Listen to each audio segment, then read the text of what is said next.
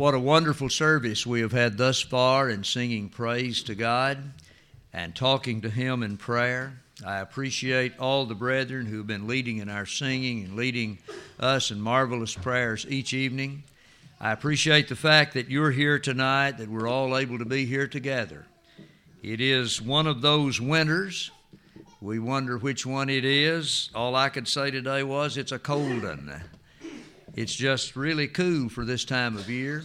But the enthusiasm and the spirit of you folks has been very, very warm, and we appreciate that. Your friendliness is contagious. Your enthusiasm is too. It's evident that the church here at Pippin is alive and well, is working and thriving, inviting folks to come to the meeting, and uh, it's very nice to be in your acquaintance for this effort.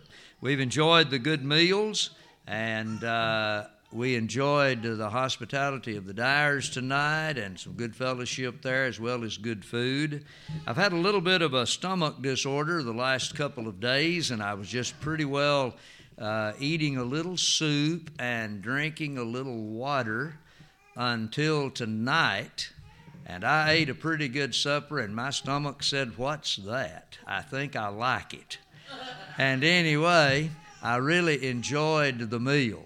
And I uh, appreciate that as well as all the other meals that have been served. And your hospitality is very, very gracious. There are so many again tonight that I have known for many years who are here.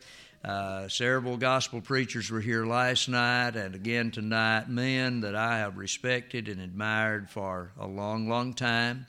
These people are very near and dear to my heart, but not only are those preachers Are those people near and dear to me? There's just a lot of you that I've known for many, many years. And I'm honored that you're here tonight and that we have the opportunity to study together from God's Word for a little while this evening. I would echo what Randy said, and if you do not have a regular place of worship tomorrow night, uh, we'd love to have you. If you do, I'll write you a note, and you can take it back home and give you an excuse. No, I wouldn't do that. But uh, we would be delighted to have you if you can come tomorrow night. We would be honored by your presence. The question of the ages, what must I do to be saved? That is indeed the question of the ages.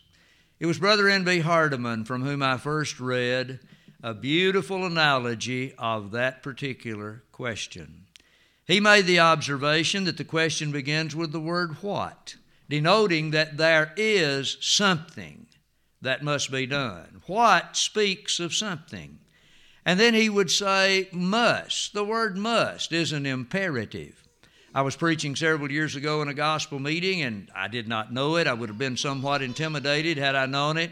But there was a Greek scholar in the audience. And I mentioned that word, word must and talked about it a little bit. He came to me later and he said, "Brother Anderson, wherever that word appears in the Greek, it is a, an imperative. It is something that must absolutely be done."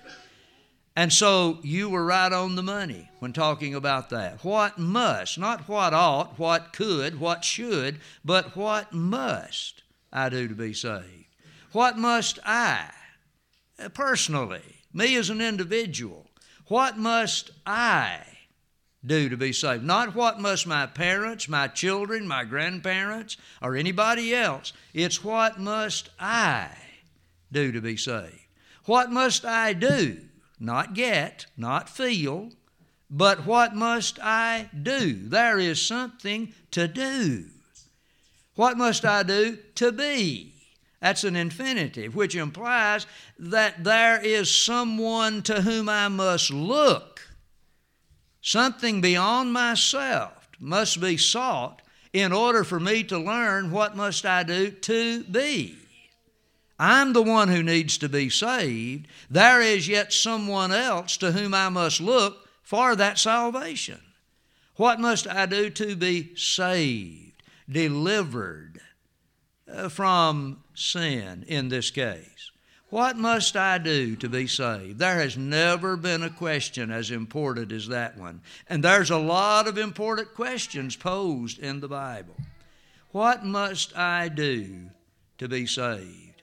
I want you to think about that tonight as I discuss with you a lesson entitled, Things Necessary to Salvation. Some who are here tonight uh, are from Carthage, and they know that I've been preaching some, ser- uh, some uh, sermons in a series this year uh, around the theme of things. The word thing or things appears something like eleven hundred times in the Bible. And I began thinking about that. We talk about things all the time.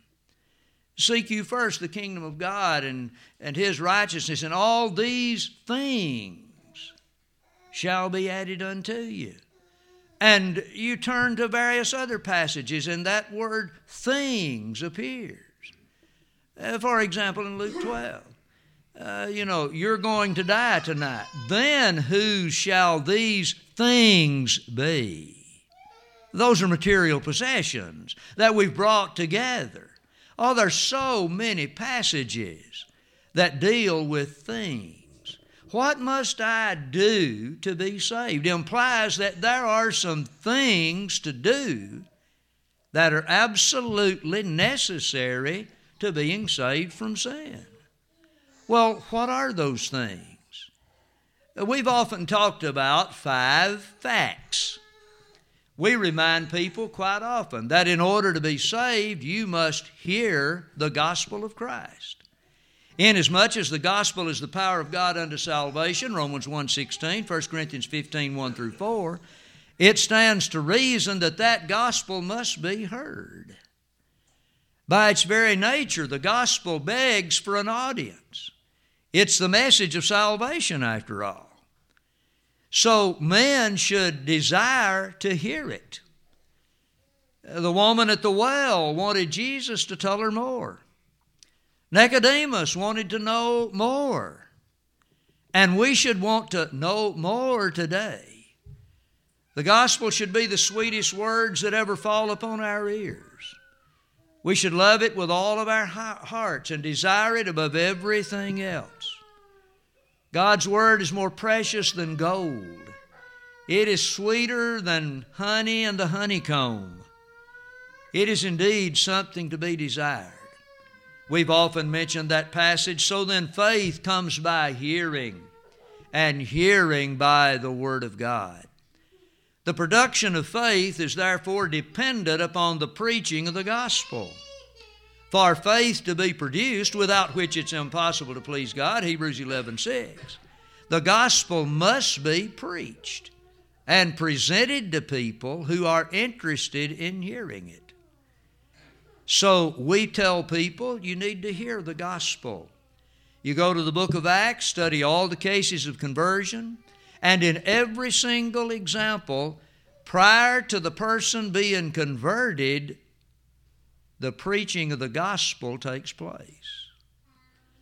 Preaching is absolutely necessary. You can't replace it with drama. You can't replace it with choreography. You can't replace it with anything. The preaching of the gospel is central to the plan of salvation. How can I except some man guide me?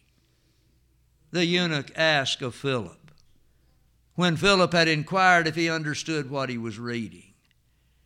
So preaching fits into God's pattern. Probably as far back as Noah, he was a preacher of righteousness.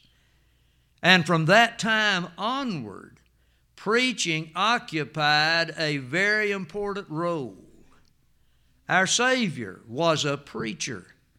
The one who announced His coming was a preacher. Those who followed Him were preachers, spreading the gospel of Christ all over the world.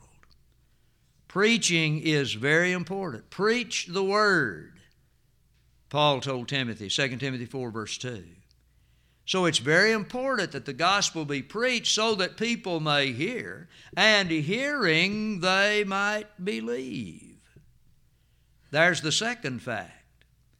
The gospel is designed to produce faith, as we've already stated.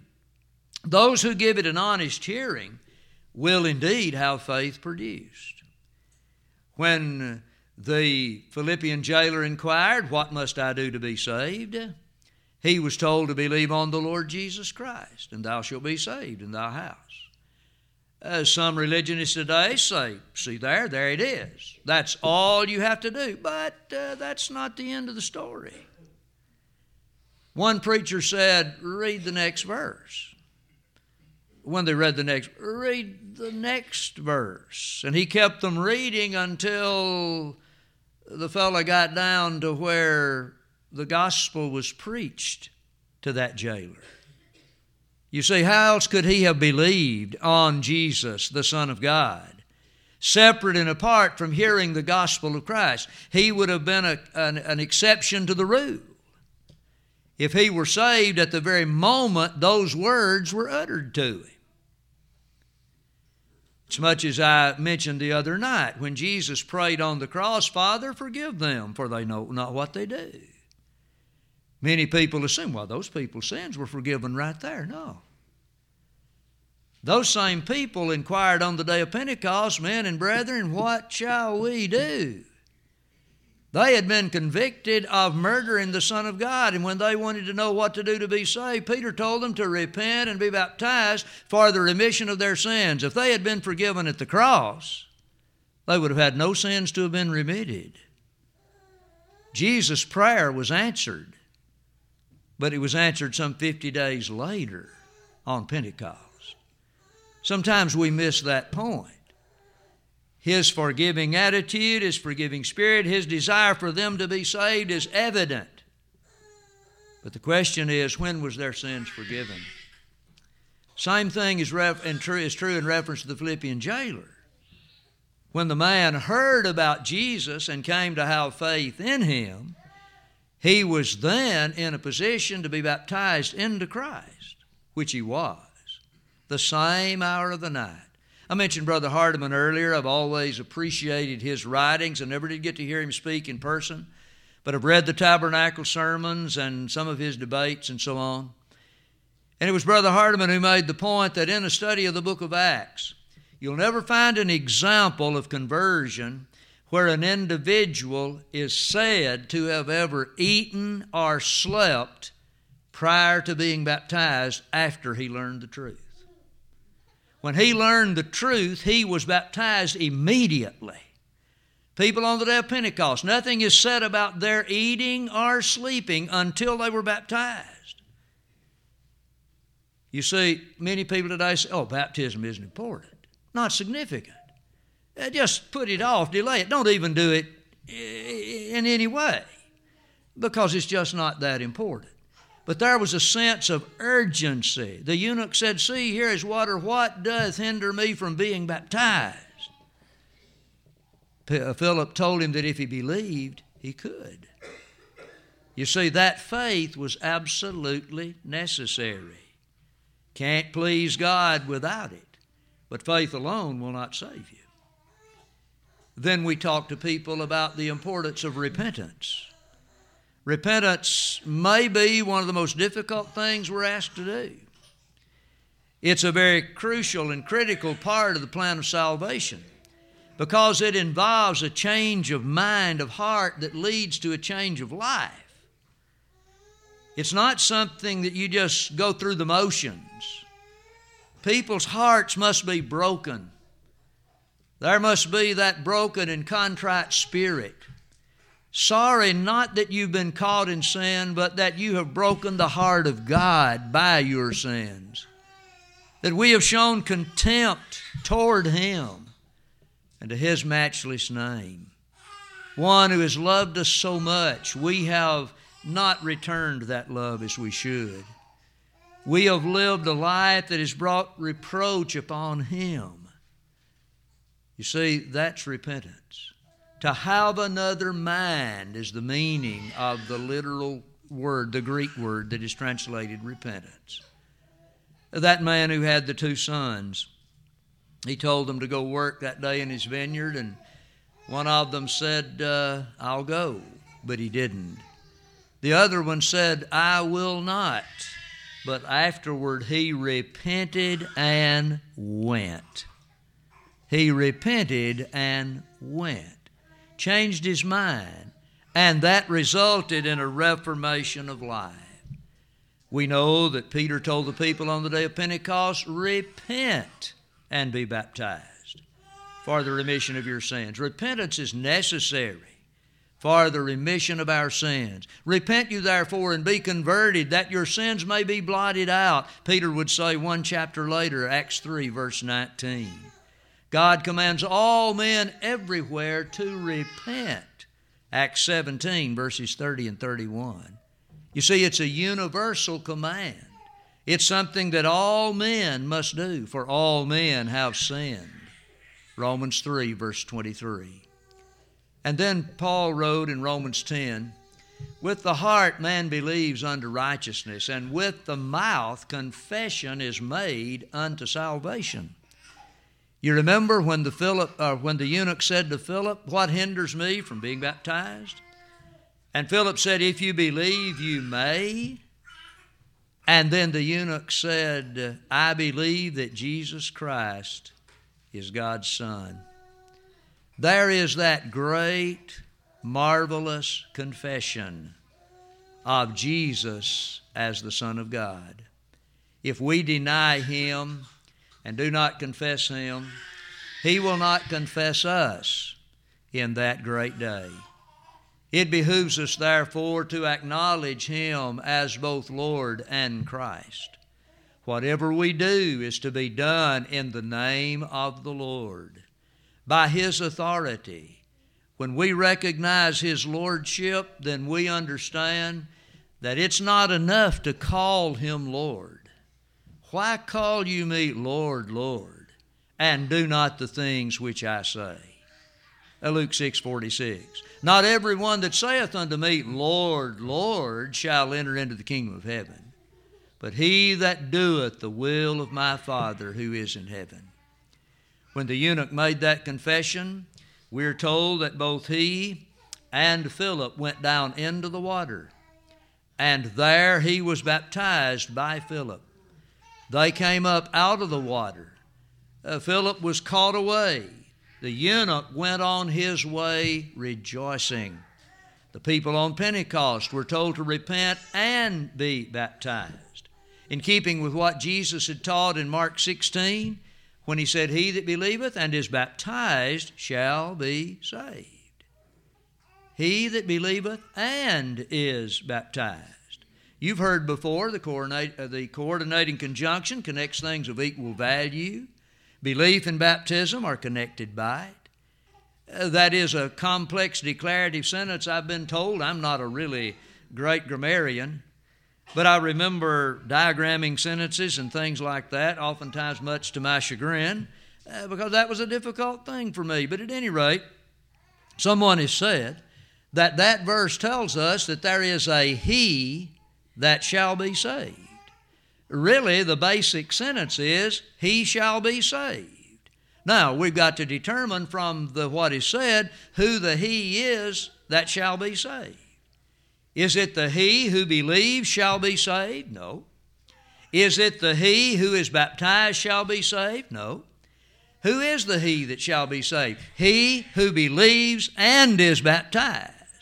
The he who does both those things is the he who shall be saved in that passage. So that passage establishes the fact that belief and baptism are absolutely essential. Older preachers, I guess Morgan Medlin was among them, that would go to the blackboard and write two plus two equals four. And right under it would put B plus B equals salvation. S, belief plus baptism equals salvation. Friends, that's easily understood. It's as simple as two plus two. No one denies two plus two equals four. You take two minus two, and what do you have? Zero. You take belief minus baptism, what do you have? You don't have salvation, because faith alone will not save you. Man is not saved by faith alone. Remember what James said? James chapter two. Will not save you. Now, those are five facts. But friends, that's only part of the story. Sometimes we talk to people about those five facts and then we stop there. We go no further. We fail to remind people that there are things that are involved in those matters that are vitally important. I want to talk to you briefly in our time remaining about five required changes. Five changes that have to occur in the process of conversion in order for it to be valid. And I believe that these are vitally important. You see, in the hearing of the gospel, there is a change that is wrought. Ignorance is changed into knowledge. That is vitally important. Remember those passages wherein the Apostle Paul reminds us that ignorance alienates one from God? There are people who are described as being in a state of ignorance. That is, they've just ignored certain things. Maybe it's because they've never had the opportunity to know them or hear them. Someone said that we're all ignorant. We're just ignorant about different things. There's a lot of things in the mechanical field that I really wish I could do. I have a brother who's always had abilities to work with his hands. In fact, he learned it growing up. He tore our bicycle apart just to be able to get to put it back together, to see how the thing worked. It was working perfectly fine. I'd say, there's nothing wrong with that. We can still ride it. You turn that thing over on the seat, you know, and, and the handlebars, and And he had adjusted those wheels, he had fine-tuned it, and I didn't see anything wrong with it. He can do just about anything he wants to mechanically if he has the time. At any rate, I'd like to do that, but I'm ignorant about those things. I mean, I can change oil in a car, and that's about it. But he can do just about anything when he wants to and has the time. But in the preaching of the gospel, there is the replacing of ignorance by knowledge. We come to know the truth. God's word is truth. John seventeen, seventeen. So when the truth is preached, our ignorance of God and His will is replaced by a knowledge of God and His will. That's what's involved in hearing the gospel of Christ. We learn that we're sinners, that we need to be saved. We have been ignorant of that perhaps at the first. But now we know the gospel reveals that to us. Think also about the matter of faith. Unbelief is replaced by trust. Those who have been unbelievers heretofore now believe in God. They believe what he, His Word teaches. They come to know and to understand that the way of man is not in himself and that they must look to God for leadership and instruction. How desperately people need to understand that today. I'm not sure we'll ever convince our largely skeptical world that there is truly a God. And it may never be until we all stand before Him in that great day of judgment that we will become the believers that we ought to. But friends, we must continue to preach and teach God's Word. Faith comes by hearing and hearing by the Word of God. The third thing that we talked about was repentance. You see, in the conversion process, pride is replaced by penitence. A man must humble himself and be willing to yield to the will of God. He must renounce his stubborn pride and recognize, I'm a sinner and I am lost without God. In Ephesians two, Paul reminds us that without God, we are without hope. We simply have no hope separate and apart from Him. Repentance, you see, is the breaking of the spirit, the breaking of the heart that leads one to realize his absolute dependence upon God. And he's so sorry that he has sinned and lived a life that has broken the heart of his Maker. That's what's involved in penitence. And then there's the matter of confession. You see, before there has been rejection, denial. You know, I don't need God. I don't need His Son. But in confession, there is the acknowledgement to the world and to all who will listen. I do believe that Jesus Christ is the Son of God. You not only acknowledge the Son, you acknowledge God in that confession, because He is the Son of God. So you acknowledge Jesus Christ as Savior and Lord, and you acknowledge God, His existence, His presence. We must believe not only that He is, but that He is a rewarder of them who diligently seek Him. Again, Hebrews eleven, verse six. And then in baptism, when one is baptized into Christ, that is the greatest demonstration of submission that we can imagine, really. What occurs here is that disobedience, a stubborn, obstinate spirit, is replaced by a spirit of obedience. One obeys from the heart the gospel of Christ. That's what Paul said in Romans six. There are so many people, especially down in our area. Someone told me this not long ago, that a preacher said that, why, all they believe over there at the Church of Christ is that you just walk down the aisle, shake hands with the preacher, and get baptized, and boy, you got a ticket to heaven. And I said, well, we'll just chalk that up to a lack of knowledge. There's nothing further from the truth. You see, people sometimes do not grasp all of the changes that must be wrought. And really, each act, our fact, as we have described them tonight, has a, a connection to the change that must be wrought and correspond to what is going on in that particular part of the plan of salvation. Can a disobedient individual please God? Certainly not. You remember that Samuel told King Saul in the long ago, to obey is better than to sacrifice, and to hearken than the fat of rams.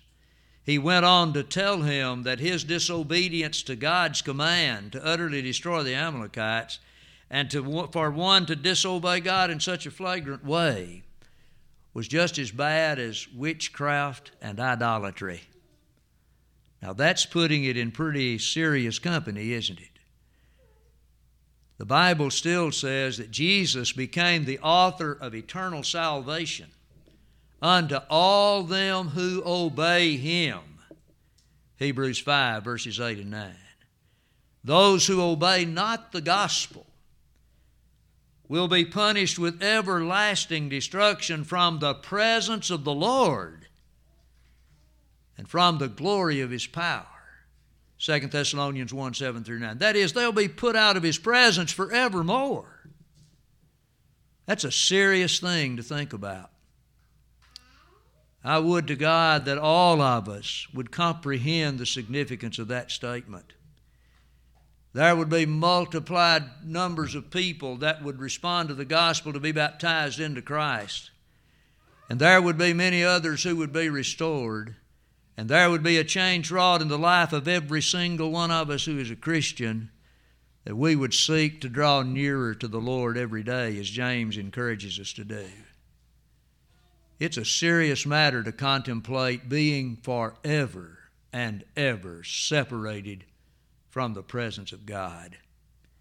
No light, no hope, no happiness, no joy, no peace. All of those things would be and will be conspicuously absent. I want you to think with me briefly about five men.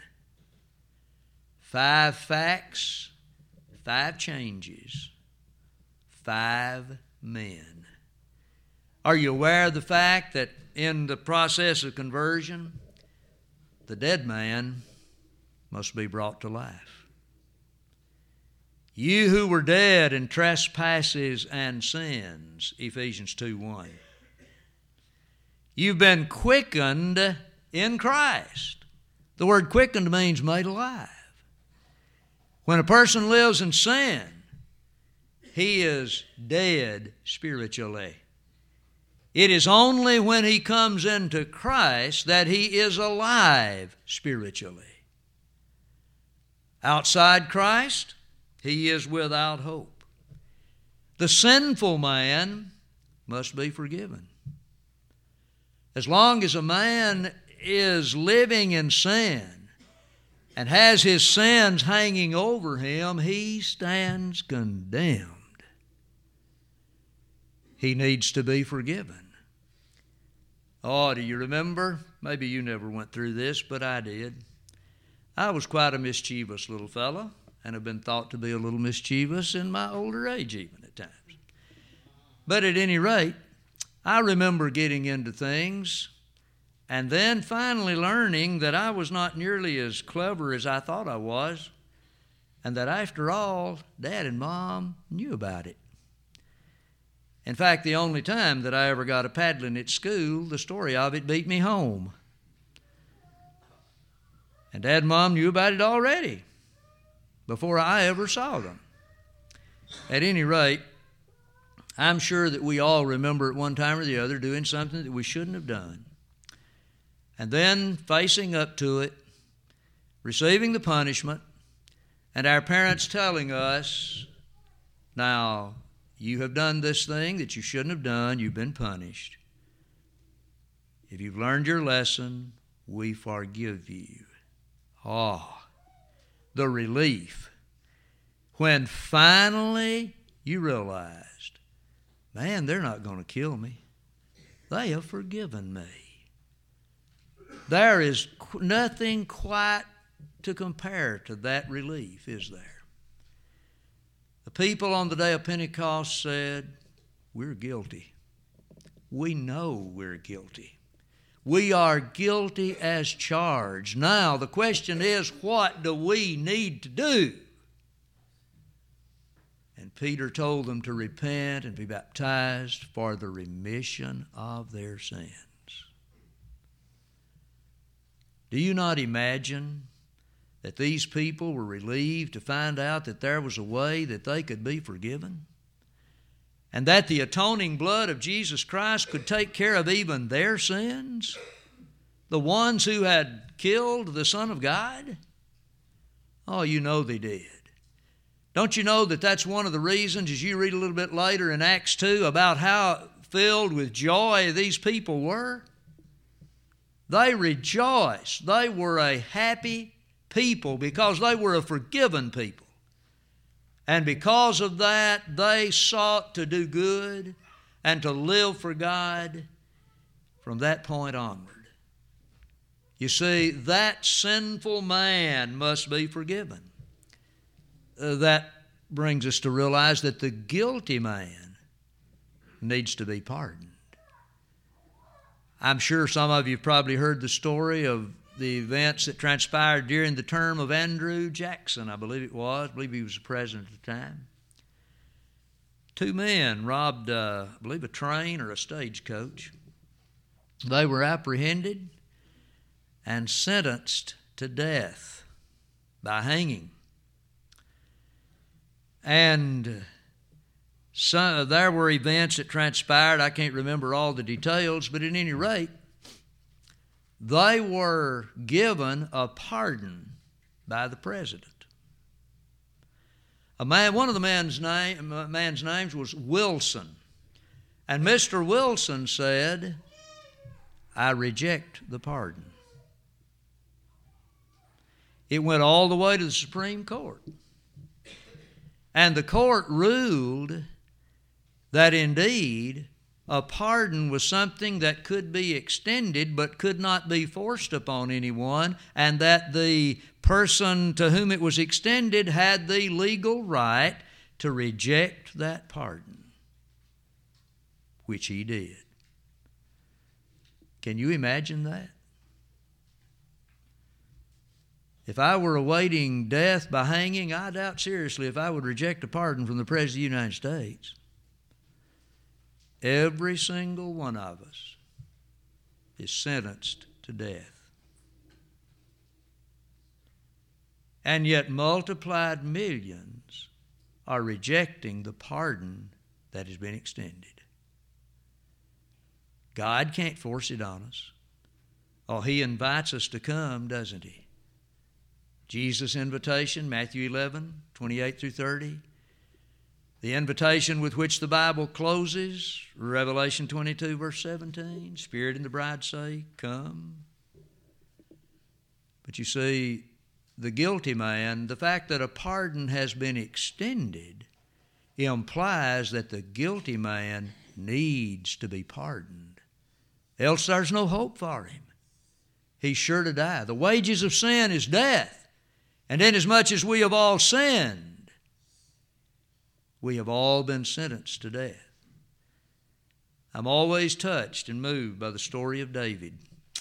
Uh, this man was a good man, but he made a grievous, well, not a grievous mistake. He made grievous mistakes, plural. Finally, when Nathan came to him and told him, thou art the man, David knew beyond any shadow of a doubt what the law demanded. An adulterer was to be put to death, even if he was a king. But God intervened and granted mercy to him because evidently of his extreme penitence. And I believe it's in the book of Romans where Paul uses that example to sort of remind his Jewish brethren, before you refuse salvation to the Gentiles, you need to remember that the mercy of God was extended to one of your own who deserved to die. And he refers to David.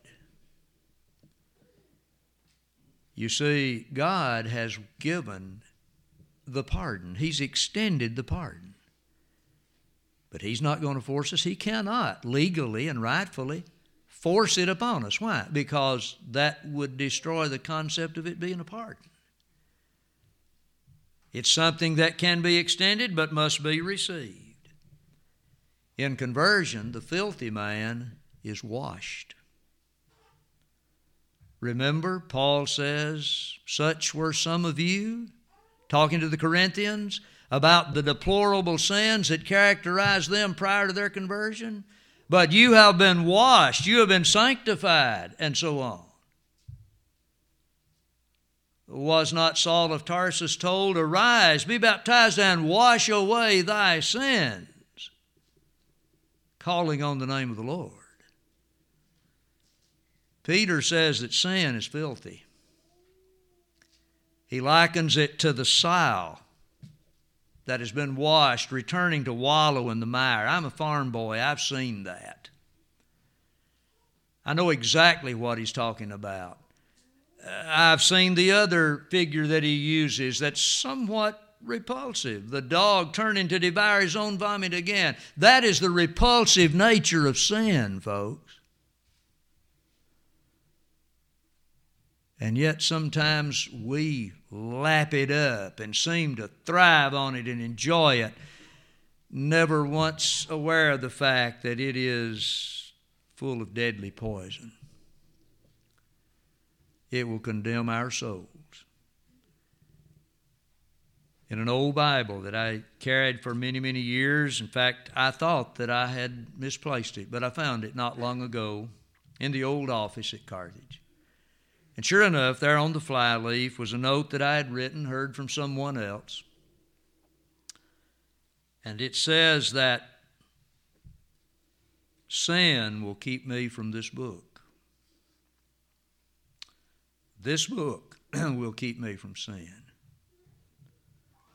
Sin is the only thing that will keep you out of heaven. If it isn't pardoned, if it isn't forgiven, then it indeed will keep you out of heaven. The one final man, the old man, must be put to death, and the new man must be put on. Paul uses that analogy several times. Put off that old man of sin. He said, those who are in Christ are new creatures, not old creatures.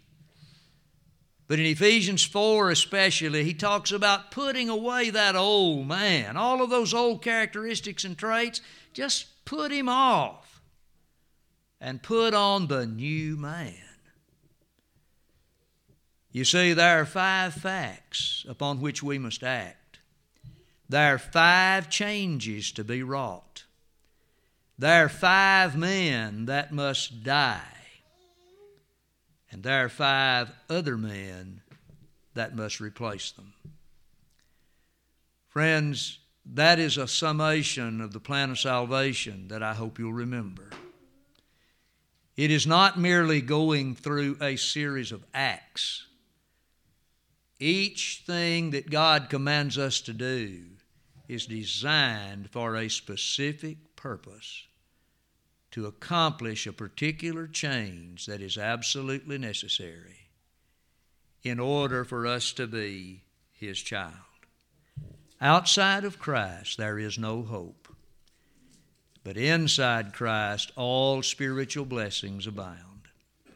Will you not come to Him tonight in simple trusting faith, turn from a life of sin, to be baptized into Him, that you might enjoy those blessings? If you're an erring child of God and have gone back into the ways of the world, surely you could be inspired to rethink your position and lot in life and realize that something, or that God has something much, much better for you than what you're presently enjoying. Just read the story of the prodigal son. There was something much better awaiting that boy when he got home. Same thing is true in reference to all of us tonight. If you're here in subject, we bid you come as we stand and sing.